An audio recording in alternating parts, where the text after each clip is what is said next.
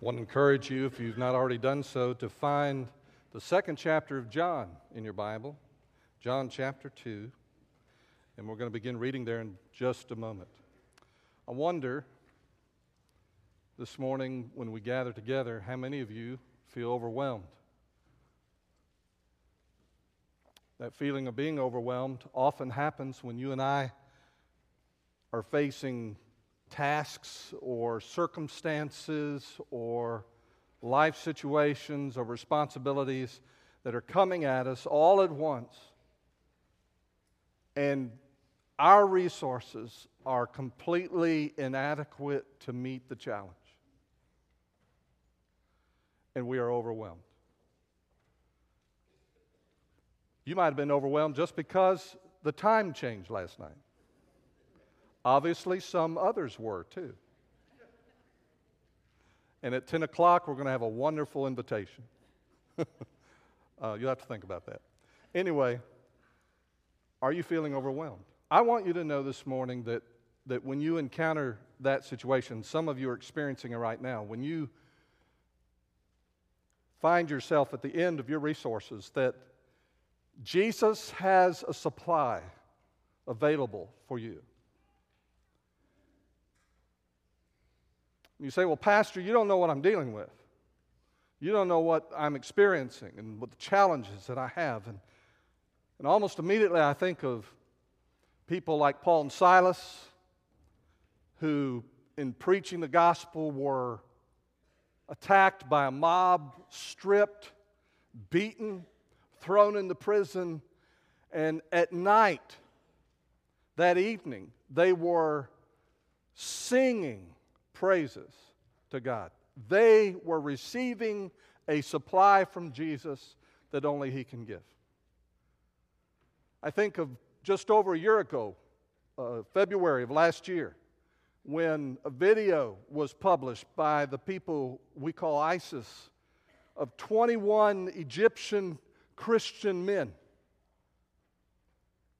who were shown on film on their knees, about to be beheaded, who had gone to Libya from Egypt to earn money for their families, who were mouthing with their lips, and the media didn't tell you this, but they were mouthing with their lips the words that mean my Lord Jesus in their language. And immediately, some of the things that we're dealing with look pretty small compared to that, don't they? But those men were receiving a supply. They were receiving a supply from Jesus at that moment. The same supply that is available to you and me. How do we receive that supply? John, the fourth gospel, is one of the great gospels to point someone to who has never read the Bible and doesn't know much about Jesus and it's a good place to begin. In John chapter 1, he opens by telling us of the origin and the nature of Jesus in very high language. And then he tells us about John the Baptist, the forerunner, and the baptism of Jesus, and then the early call to some disciples. And the very last disciple discussed in chapter 1 is a man named Nathaniel. And Nathaniel was from a place called Cana. And so the very next chapter, the one we're going to read, chapter 2, verse 1, is about a wedding that was taking place in Nathanael's hometown. A wedding in Cana. And so if you'll begin at verse 1, you can follow along with me. John chapter 2, verse 1. And what we're looking for is this supply that Jesus makes available to you and me when we are overwhelmed. Verse 1. On the third day, there was a wedding in Cana of Galilee, and the mother of Jesus was there. Now, both Jesus and his disciples were invited to the wedding. And when they ran out of wine, the mother of Jesus said to him, They have no wine. Jesus said to her, Woman, what does your concern have to do with me? My hour has not yet come. His mother said to the servants, Whatever he says to you, do it. Now there were set there six water pots of stone according to the manner of the purification of the Jews, containing 20 or 30 gallons apiece. Jesus said to them, Fill the water pots with water. And they filled them up to the brim. And he said to them, Draw some out now and take it to the master of the feast. And they took it. When the master of the feast had tasted the water that was made wine, and did not know where it came from, but the servants who had drawn the water knew, the master of the feast called the bridegroom, and he said to him, Every man at the beginning sets out the good wine, and when the guests have well drunk, then the inferior. You have kept the good wine until now. This beginning of signs or miracles Jesus did in Cana of Galilee and manifested his glory, and his disciples believed in him. Would you pray with me? Father, thank you for your word.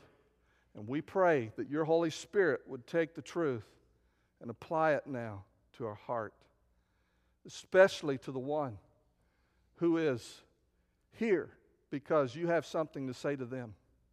And we ask it in Jesus' name. Amen. In this passage, Jesus is revealing something very, very important to you and me.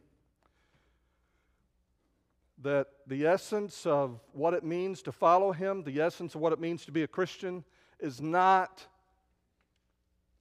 all the effort that we bring to the equation, all of the talents and abilities that we bring to the equation, all the resources that we bring to the equation. We certainly we should offer him everything.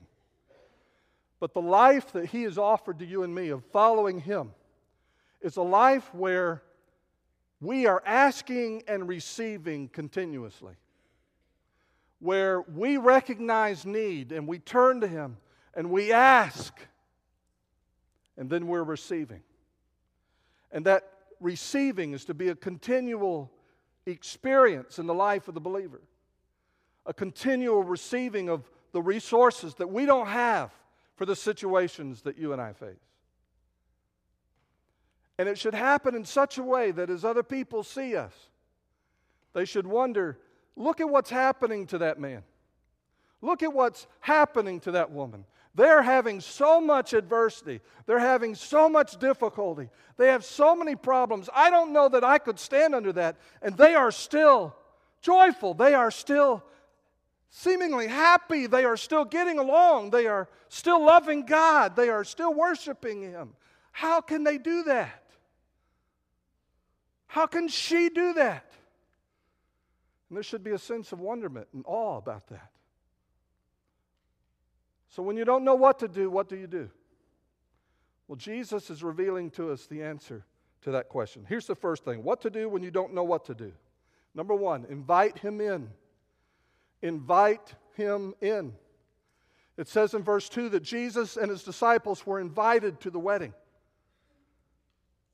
Now, the need that occurred at the wedding, the need that erupted, that they were out of wine, which was an immense social problem. And we'll say a word about that in a moment. But that need was met, that need was addressed. Now, why was it addressed? Why was it taken care of? Because Jesus was there. Why was Jesus there? Because he was invited to be there. He is not going to force himself. He is Lord of Lords. He is King of Kings. Absolutely no question about that. And there is a day in history coming where every knee will bow and every tongue will confess that He is Lord. That is true about Him. But right now, at this moment in your life, He was not going to force Himself on you. He's not going to inject Himself into your life situations. He is a gentleman. As rude as it would be for someone to show up to an occasion, a social occasion, not being invited Jesus is not going to enter into your circumstances unless you invite him in.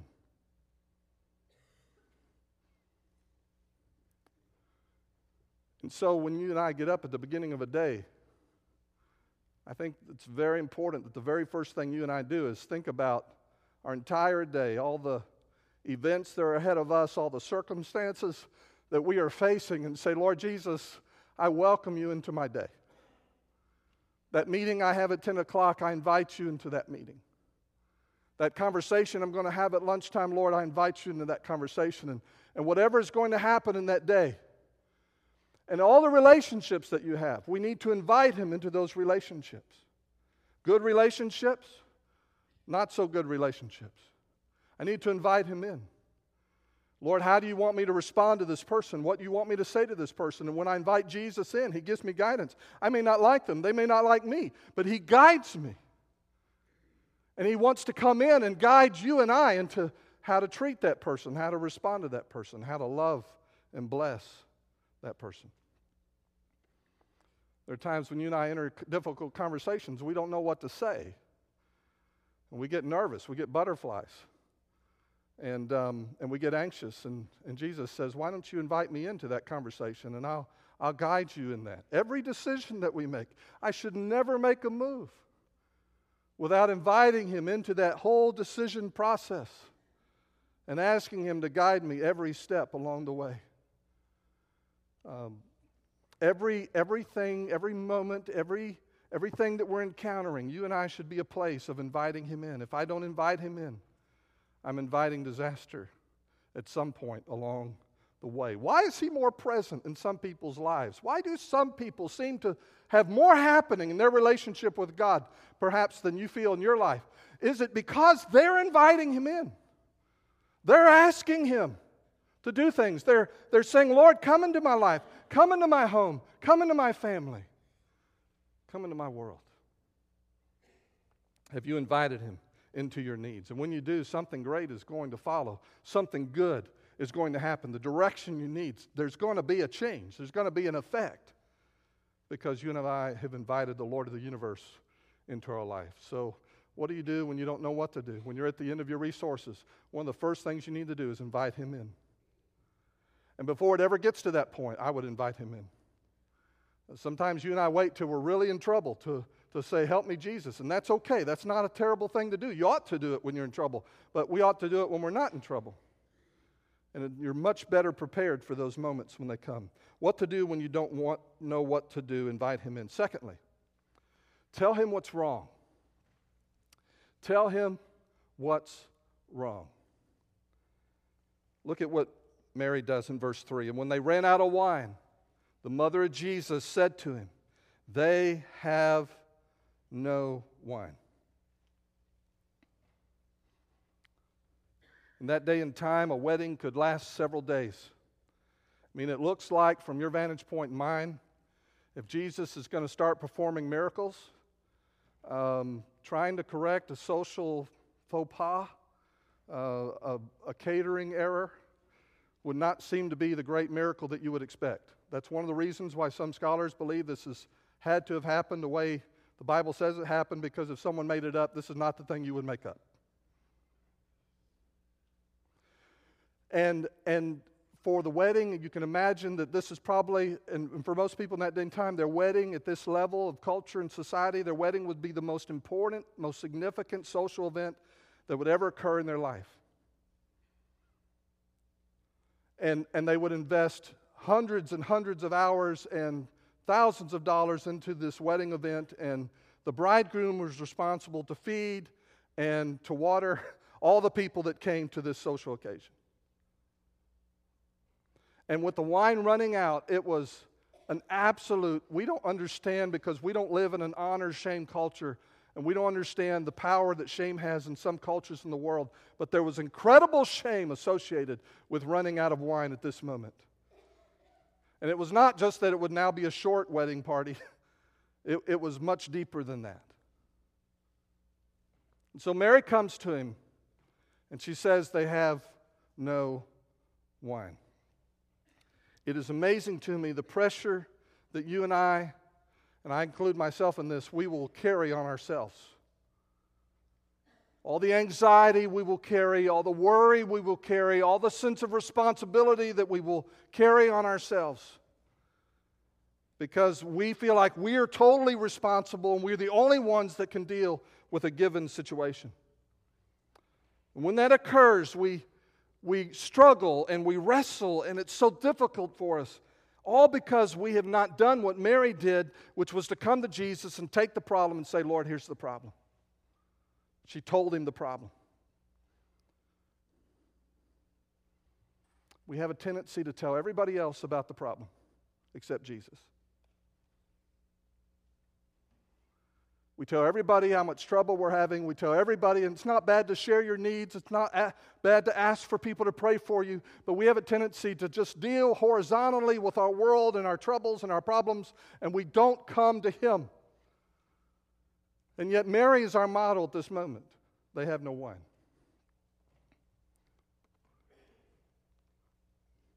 When you and I are burdened down and we're struggling and we're just overwhelmed, how much easier it would be to go to Jesus and just say, Lord, I have lost my peace. I have lost my, my sense of you. I have lost my joy. And just to share with Him, tell Him the problem that you're experiencing. When we do turn to Him and we tell Him what's wrong, there's a right way and a wrong way to do it. Jesus is there, and Mary goes to him and she tells him the, the problem. Our temptation is not to stop there.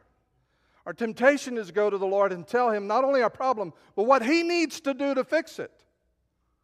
And to give him instruction and give him guidance, as if God Almighty needed instruction and guidance from you and me.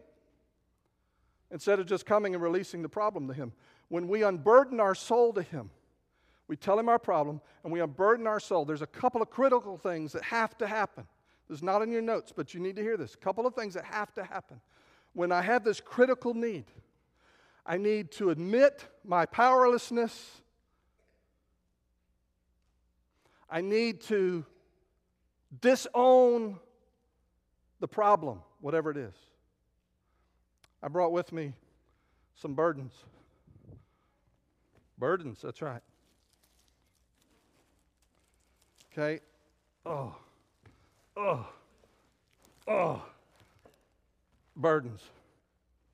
You and I have burdens. Nobody knows the trouble I've seen. And we come, and um, nobody knows, but if you ask me, I'll tell you about my problems. And when we come to the Lord, we need to unburden our soul. We need to unburden our soul. So, how do we how do we do that? How do we unburden our soul? And I just told you there's two critical ways. There's a right way and a wrong way to do this. The first thing I've got to do is admit that I cannot carry the burden. And one of the reasons you and I don't unburden our souls, we're not at that point of admitting our powerlessness. We don't like to do that. It's, it's embarrassing sometimes, it's humbling to do that. That I have limits and that I can't do everything and I can't I can't meet all the demands that are placed on me. But that's the first thing I have to do. And so to unload a burden, I've got to admit I can't carry this burden. And then I have to disown it. I have to leave it at Jesus' feet. This is no longer my burden. I just let go of it. This burden now belongs to Jesus. I don't own it. So I've admitted my powerlessness and I've disowned the problem. It is now his problem. But what am I doing if I don't do that with all of my troubles? Well, I'm still burdened down. And so I have to do it with every burden and problem and need that I have. I need to say, oh, Lord, I can't do this. And you can't. You weren't made to do it. And to take my load and to, to unload it and to say, Lord, these problems are now yours. This is what Peter was saying. It's a wonderful passage of Scripture. It's going to be on the screen. 1 Peter 5, verse 5. And he describes this in this process in a wonderful way. At the end of verse 5, he says, God resists the proud, but gives grace to the humble. He resists the proud. Do I want God resisting me? Do I want him opposing me? You know, the person who thinks he has it all together, the person who doesn't need any help, the person who says religion is a crutch and you Christians are just weak. And so I'm proud and I'm, I'm confident that me and my strength and my ingenuity, I can take care of it. God resists that man. God resists that woman. God resists the proud but gives grace to the humble. Now listen to what he says in verse 6. Therefore, humble yourselves under the mighty hand of God. Now, what is that? That is admitting that I'm powerless to deal with my trouble, isn't it? Humbling myself before the Lord is to say, Oh God, I can't do this. I can't handle this. I can't manage these burdens anymore. And so, Lord, I'm humbling myself. I'm admitting my powerlessness. And then what does he say next? That he may exalt you in due time. He'll lift you up. Casting all your care upon him. What is that? That's disowning the problem. Casting all your care upon him. It's taking all my troubles, all of my burdens, all of the things that I'm owning, my responsibilities, my tasks, all of those things, and saying, God, these are your problems. These are your challenges. These are your difficulties. These are not mine. Cast all your care upon him. Why? For he cares for you. Does God want you to be burdened down? Is God happy that you're overloaded? No, he loves you, he says. God loves you. Because of that, you should come and disown your problems, lay them at his feet. And then in verse 8, he says, Be sober, be, be vigilant. Why? Because your adversary, the devil, walks about like a roaring lion seeking whom he may devour. Look at how he puts all of this together. What's the number one thing that drives people from God? Trouble, questions they don't have answers for, tragedies, crises, things that happen that I can't explain. I don't understand it. And I want to blame God for it. And that the devil certainly wants you to do that. He wants you to be overwhelmed emotionally. He wants you to be out of control. He wants you to feel your powerlessness and to be ashamed of it instead of letting that be a highway to the feet of God. He wants you to be overwhelmed. He wants you to become angry at the Lord. Oh God, why did you? And in that way, He wants to drive a wedge between you and God. And so, right now, this morning, you're carrying this burden. You feel this kind of weight right now in your life. And maybe it's not as big as someone who's about to be beheaded, but it's still real to you and it's overwhelming to you. It may be emotions that are out of control. It may be guilt. It may be depression. It may be any of those things. And you may be feeling that. And right now, because you're experiencing that, I want you to know, based on the authority of God's word that we just read, that there is a spiritual battle raging around your soul that wants to take you away from this fellowship, that wants to take you away from a walk with God, that wants you to stop praying, stop seeking, stop trusting Him, stop turning to Him and unburdening your soul.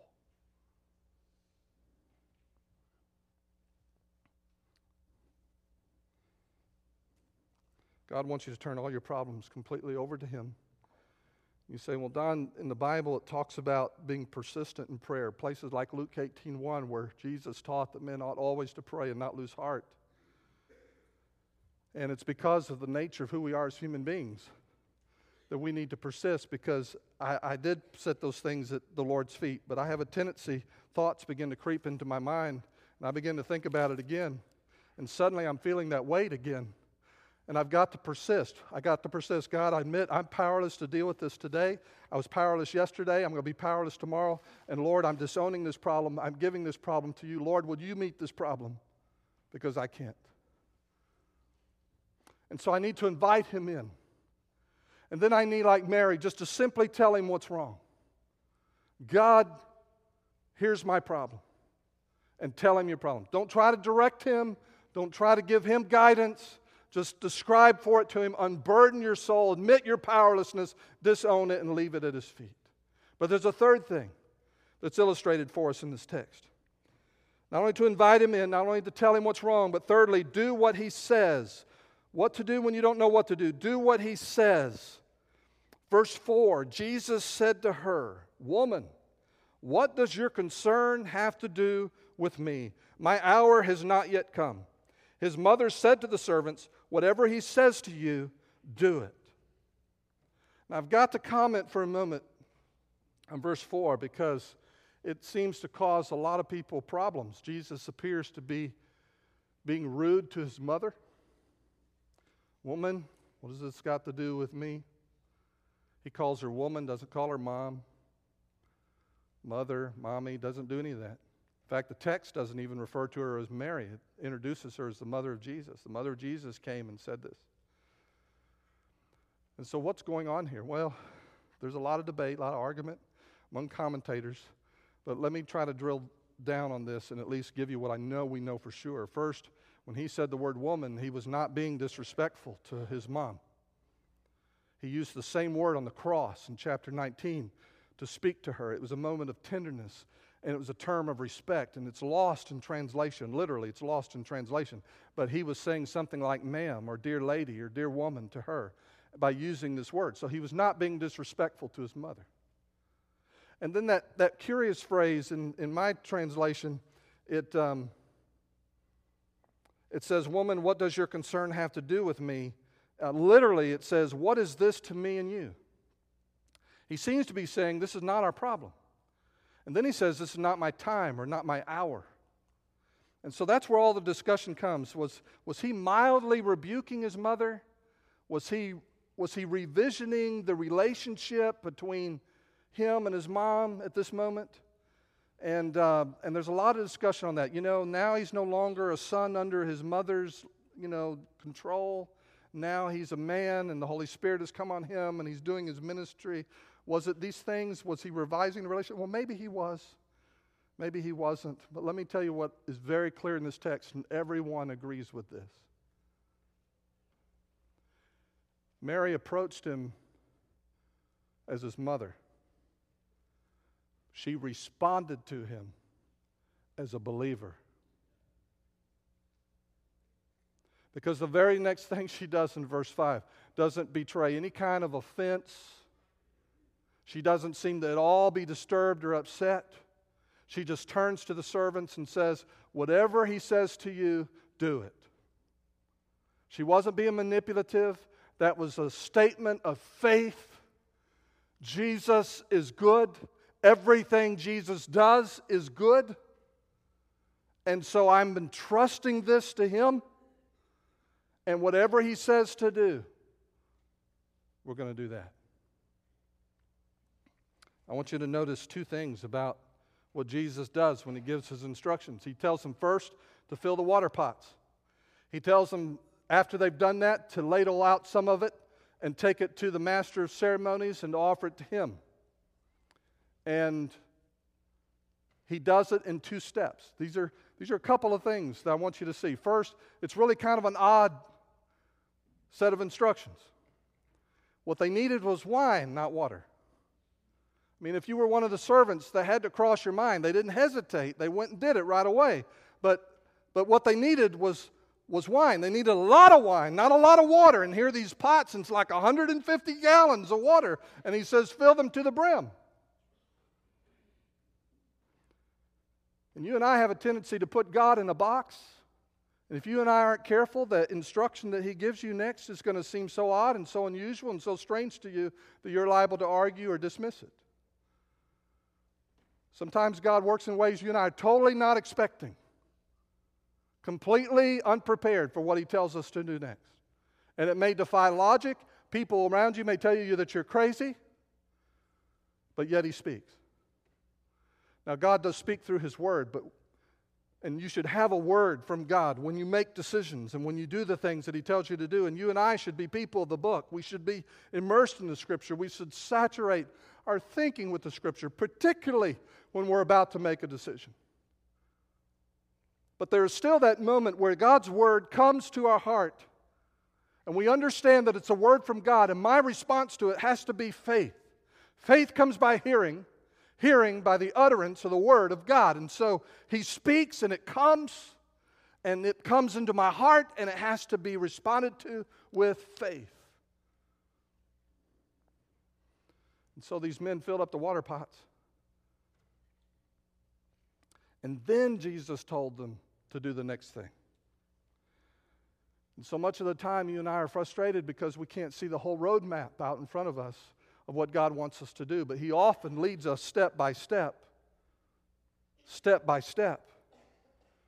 He could have said, Here's what I want you to do fill the water parts with water and then ladle out some of that and take it to the master. He could have given all those instructions at once, but in the text he doesn't. He gives one instruction, he waits for them to do that. And after they have done that, he gives them the next instruction. And so do whatever he tells you to do. Illustrated for us in a step by step set of instructions. Why does Jesus require that we tell him our need? Why does he set life up this way? of always asking and receiving. Always at a place where I don't depend on myself. Where Jesus says things like in John 15, he says, Apart from me, you can do nothing. Why is it set up that way? Why does he do that? When we look at verse 11, we get an idea of why. He says, This beginning of signs Jesus did in Cana of Galilee and manifested his glory, and his disciples believed in him. This was the first miracle that Jesus ever performed, according to the Apostle John and the New Testament. Now, just an aside, I didn't think I was going to mention this, but we got time, so let me mention this. Okay? There's a movie out right now. I don't bash movies, I typically don't even promote movies. It's called The Young Messiah. There are apocryphal ancient books that try to break the silence of the New Testament on the life of Jesus before he was full grown.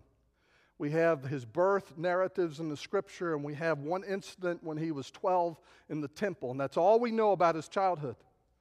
And the New Testament never says he performed any kind of miracles, and yet there are these ancient apocryphal writings and some traditions that come down where Jesus was doing almost like warm ups.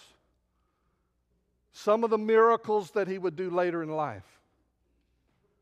You know, raising a bird to life, just different things, okay, just like warm ups. The Apostle John tells us right here that the miracle at Cana was the first miracle that Jesus ever performed. Now, I'm not saying don't go see the movie, I don't care. I'm just telling you that, that it's fiction. And that the New Testament says historically there was this first miracle. Now, why does Jesus set up life the way that he does for you and me? He says that as a consequence of this miracle, a consequence of being invited to the wedding, a consequence of telling him what's wrong, a consequence of doing what he tells you to do, is that he manifested his glory. That's the first thing that happened. And the second thing that happened is that his disciples believed in him.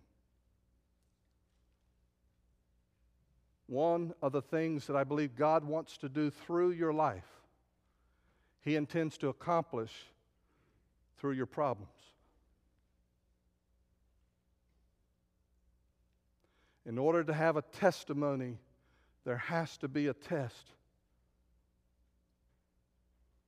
And the very thing that's pressing on you, the very thing that's weighing you down, and you're thinking, oh God, why are you letting this happen to me? Why are you letting this occur in my life? is the very mechanism by which He wants to manifest His glory, to show Himself to a watching world, to build the faith of others as they watch you, as you invite Him in. They watch you as you tell Him what's wrong. They watch you as you do what He tells you to do next, as you follow Him, as you come to Him for peace and, and joy, and they see that. They see the glory of Christ in your life, and they believe they believe. This is all over the book of Psalms, everywhere you look. I sought the Lord, and He heard me and delivered me from all my fears. I asked Him for help, I cried out to Him, and everyone saw it. This poor man cried out, and the Lord heard him and saved him out of all of his troubles. Oh, taste and see that the Lord is good. Blessed is the man who trusts in him. Do you see what God is, is doing with your problem, with your need, with your trouble? If nothing else is happening, He is wanting to give you a mechanism that will bring Him glory and that will cause others to believe. Are you prepared to allow Him to do that with your trouble that's overwhelming you and overwhelming your heart? The bottom line is this Jesus never intends that I handle my problems apart from Him. Jesus never intends that I handle my problems apart from Him. He doesn't just give you the Bible and a good amount of horse sense and says, now go do the best you can to be a good Christian person. No, he says, Here's what I want you to do I want you to enter a relationship with me where you invite me in to everything. We know that you cannot become a Christian unless you come to Jesus Christ and you put your trust in Him for salvation, for forgiveness for your sins. And when you and I do that, we're welcoming Him into our life. For as many as received Him or welcomed Him, they are the sons of God. They become the sons of God. And so you and I begin our walk with God by trusting Him and asking Him to come in. But that's also how we're supposed to live our life. We're supposed to live our life the same way asking, receiving. Asking, receiving. Admitting I'm powerless. Unburdening my soul by leaving my problems, disowning my problems at his feet. Asking and receiving. I wonder this morning if that's not only where you are, but that's the next thing you want to do. Let me ask you to bow your heads and to close your eyes for just a moment. I'm going to pray with you, for you. It's an act of worship. What will you do next? How are you going to respond to Him?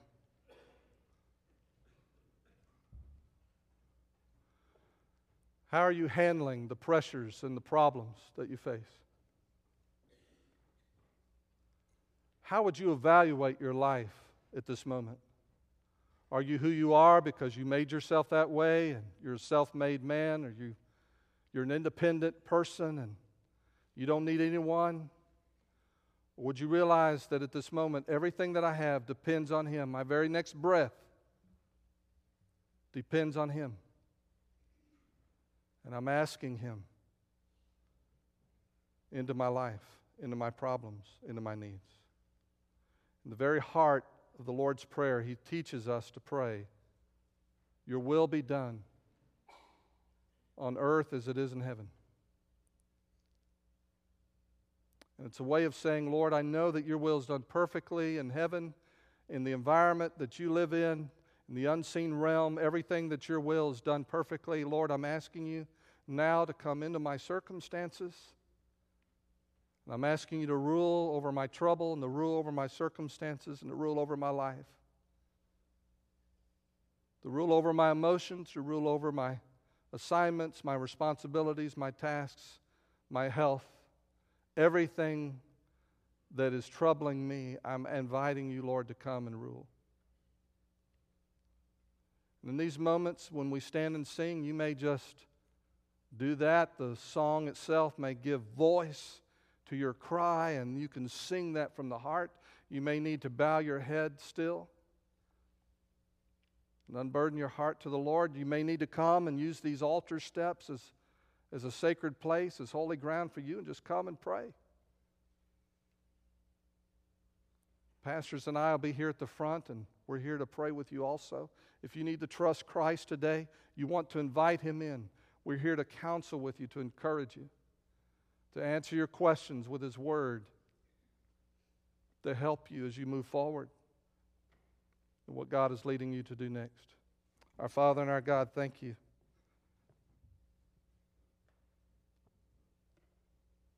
We commit this time to you, Lord, and we do welcome you here. Holy Spirit, we ask that in the way that only you can, you would come and in a magnificent and an abundant way meet the need of that soul that's crying out to you right now.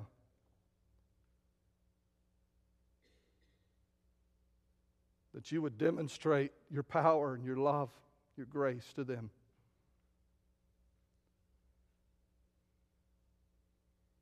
That they would find in you the abundance that you promised. May every word of yours be true. We welcome you here. We ask that you would minister among us now, Lord, Holy Spirit. We pray in Jesus' name.